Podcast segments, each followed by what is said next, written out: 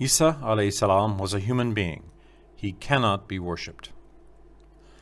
A commission of Christians from Najran visited our master Rasulullah sallallahu alaihi wasallam.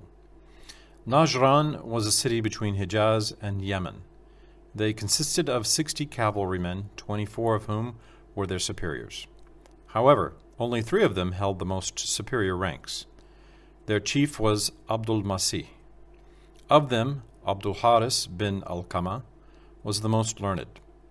He had read about the symptoms of the last prophet in the Injil, but because he was fond of his worldly rank and fame, he had not converted to Islam. Being well known for his knowledge, he used to be favored by the Kaisers and used to control many churches. It was during the late afternoon prayer when the Christian group arrived in Medina, and after the prayer they entered the Masjid i Sharif. They were clad in ornamented priestly garments. It being the time for them to pray, they stood up to pray in the Masjid Sharif, and Rasulullah said, Let them pray. They performed it turning towards the east. Their three superiors began to talk. In the course of their conversation, once they said, Allah. At another time, they said, the Son of Allah. And at another time, they said, one of the three gods, referring to Hadrat Isa. They said that they called him Allah because he used to enliven the dead, cure the sick, inform about the unknown, and because he used to make birds from mud, which flew when he blew into them. They said that they called him the Son of Allah because he did not have a certain father. And they said that he was one of the three because Allah said, We made, we created. If he were one, he would have said, I made, I created.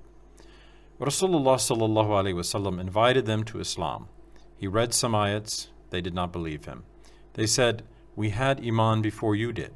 Rasulullah said, You are lying. He who says that Allah has a son does not have Iman. They asked, If he is not the son of Allah, who is his father then? Rasulullah said, Don't you know that Allah Ta'ala never dies and He is the only one who keeps everything in existence. As for Hadrat Isa, salam, he was non existent, and he will cease to exist. They replied, Yes, we know that. Rasulullah, do you know of any offspring which is not like its father? They replied, Every child is like its father, a young sheep is like a sheep. Rasulullah says, don't you know that our Allah creates, grows, and feeds everything? But Hadrat Isa salam did not used to do any of these? They replied, No, he did not do so. Rasulullah said, Our Allah created Hadrat Isa as he wished, didn't he? They replied, Yes, he did. Rasulullah said, Our Allah does not eat, drink, or change. Do you know this too? They replied, Yes, we do. Rasulullah said, Hadrat Isa had a mother. He was born like any child. He used to eat, drink, and excrete harmful substances. You know this too, don't you? They replied, Yes, we do. Rasulullah said, Then how can Hadrat Isa be as you suppose him to be? They said nothing. They kept silent. After a while, they said, O Muhammad, don't you say that he is the word of Allah and a soul from him? Yes, said Rasulullah. Then, this is enough for us, they said obstinately.